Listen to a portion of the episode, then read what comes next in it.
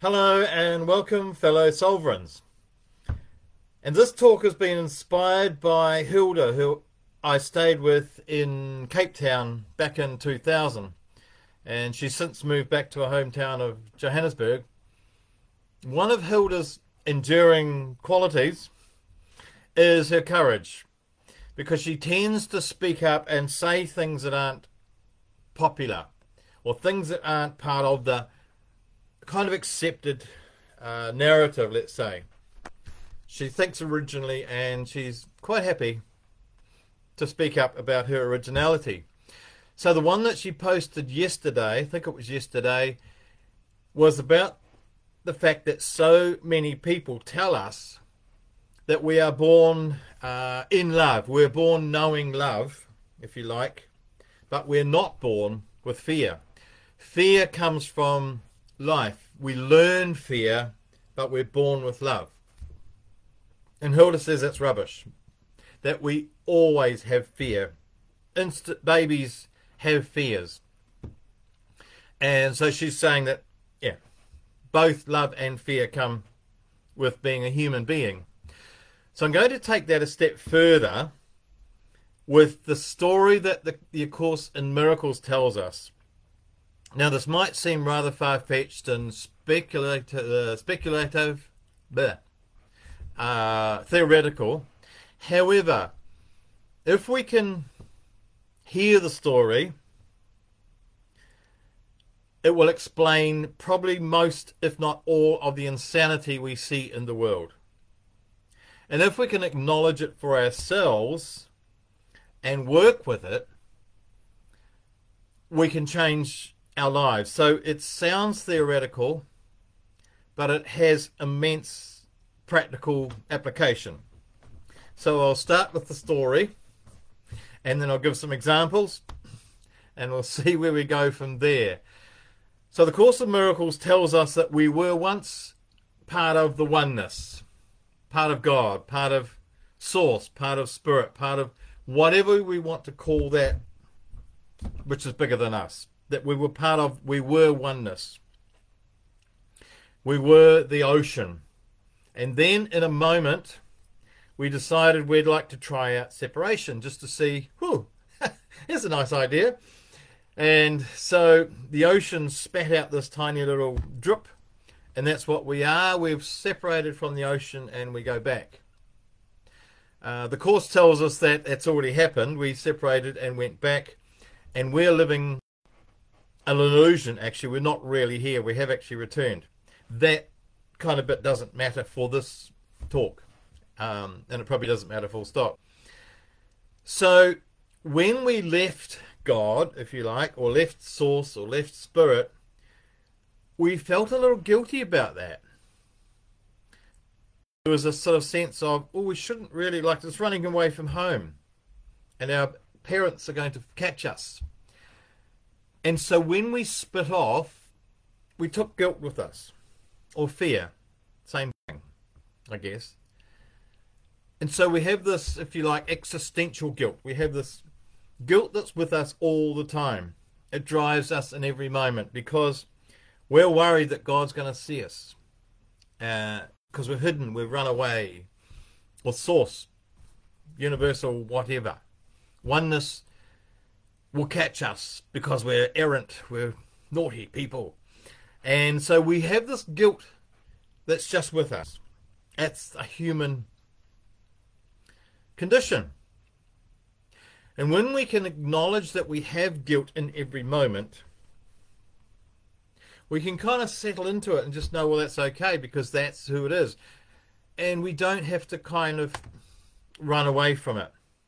Because when we don't acknowledge it, when we don't know about it on a conscious level, we will do anything to try and avoid it.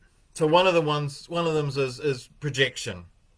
We try and pass the guilt on to somebody else. Like I'm better than you. You're naughty. You did something bad to me, so you're the bad person. Uh, politicians do it all the time. It's always their fault, the other party. So on a national, international, personal, we all do the guilt thing. So projection is one of them. So if I can make somebody else look naughtier, God will look over there and won't look at me. I've got away. So we constantly try and do the projection thing.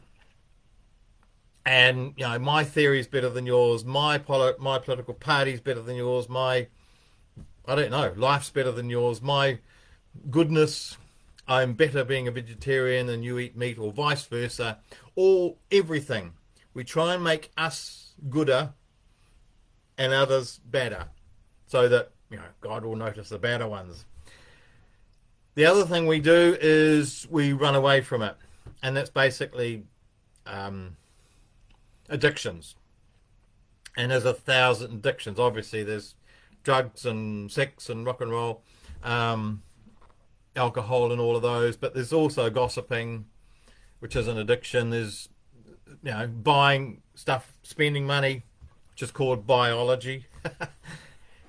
um, so we bury ourselves in some other addiction, and we find people. There are people who do have hobbies. That's healthy, but sometimes those hobbies can become addictive and maybe it's relationships that become addictive, one after the after the other.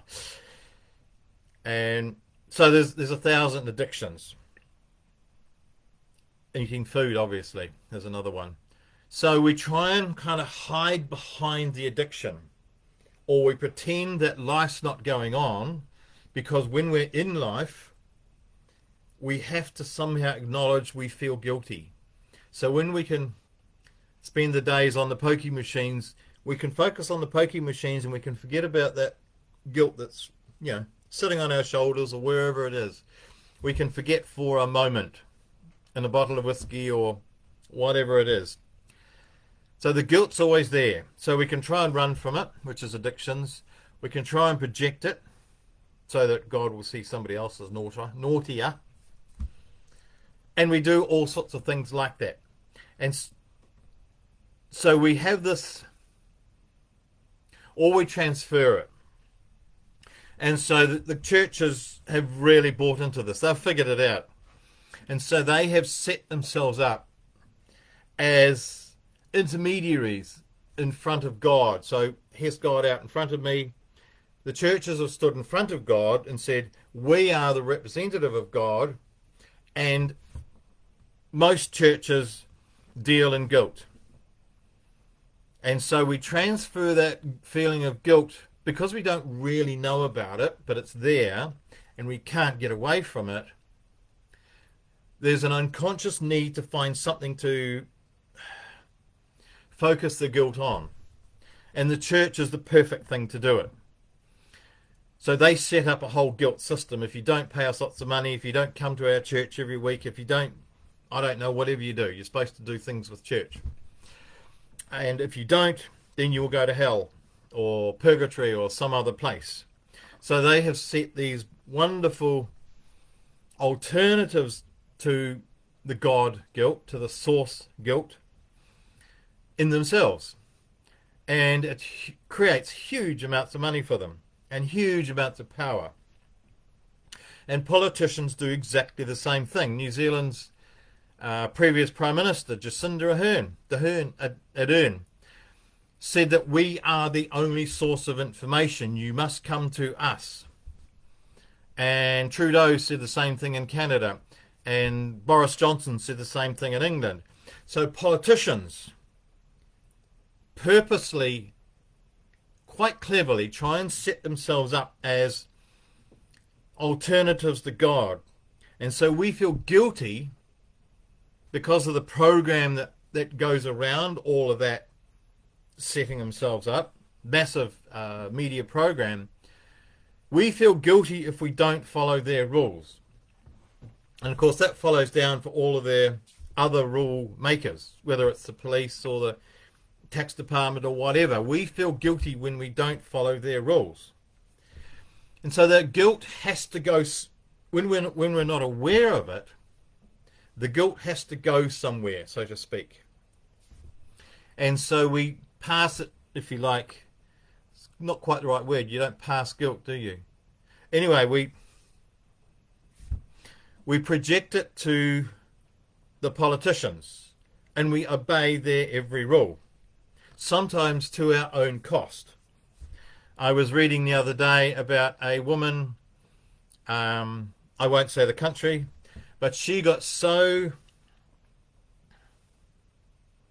attached to the paradigm, to the cause, her government's cause, that one, she, um, what do you call it, informed on her son who was not following the government dictates. And when he was arrested, she actually put the noose around his neck to hang him. And so we lose ourselves, and in losing ourselves, we give the we give ourselves over to a cause which is bigger than us. And we lose the compassion, we lose our humanness, we lose our our own intuitive knowing. So whether it's politicians or church or even just individuals, we find somebody else to kind of lean that guilt on. And so that's why so many people follow insane dictates from others. We know that, you know, what they're saying, that, that there's insanity out there, and yet people follow them in droves because there's an unconsciousness about the guilt. They don't know the guilt's there, but it drives them. The only way to release its power. We can't release it, but we can release its power by simply acknowledging it's there. And when we can acknowledge that we have the guilt, so I'm just thinking of a story when I was, uh, I met Evie, um, who's now over in Dubai, and I met her in um, just out of Oxford. We were lecturing at a an Iranian university, not not Oxford University, just out of Oxford, in England. And one day I was going in to give a lecture to for a two-hour lecture to a group of postgraduate students. I was just going in; they were all filing in, and my boss came up to me. I can't think of his name now. Lovely guy, Iranian, and he said, "Philip, can you come and see me in my office after this lecture?" And what do you feel when someone says, "Come and see me in my office"? Being Iranian, he wasn't he did, he wasn't aware of the power of that phrase.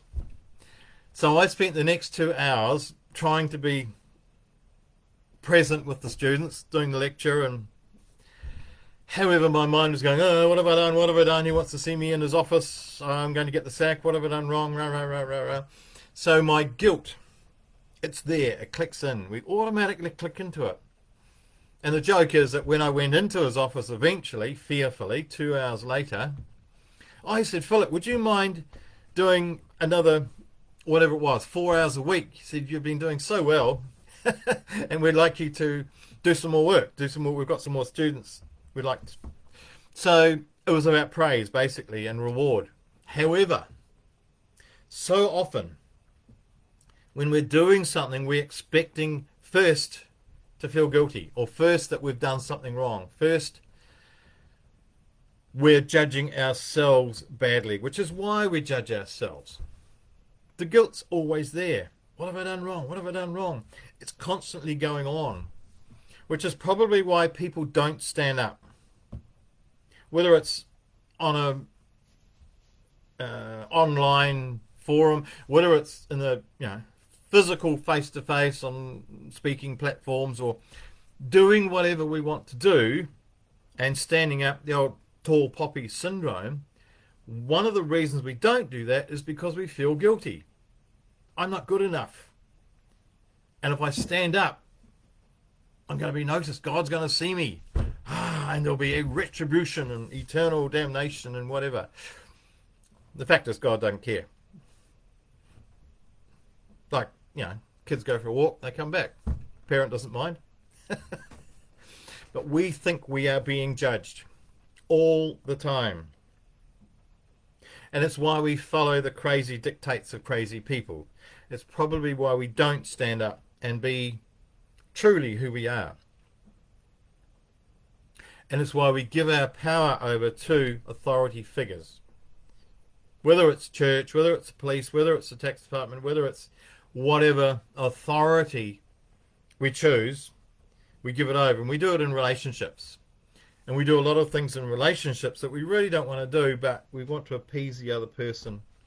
And if I do this, I don't, I feel like doing it. I hate doing. I hate playing golf. I hate, don't know, whatever. But if I do it, they'll be happy. And it drives every every moment of our days until we become conscious of it. And once we realize it, and once we can say, well, maybe that story is true. We don't have to accept the story that I'm telling you, but we can accept the possibility and just be open to that possibility. That guilt's there. It's always there, sitting on shoulders, whatever, nagging in your ear, somewhere. It's it's just there. And when we find ourselves doing something we really don't want to do, it's good to just acknowledge the possibility that we're doing it out of guilt. And the the other helpful thing to do is to recognize that it will not go away. It's just there. It's just there. We can say, Thank you, guilt. I know you want me to go and do that. I'm going to do this. Something else. Thank you, guilt. I hear you. Now I hear something else. So just acknowledge, so we can't run away from it. We can't hide. We can't pass it on to anybody else with projection. It's just going to be there. So I could wish you a guilt free day, but I can't because the guilt won't go away. However, I was going to say I wish you a non guilt driven day, but that sounds weird, doesn't it?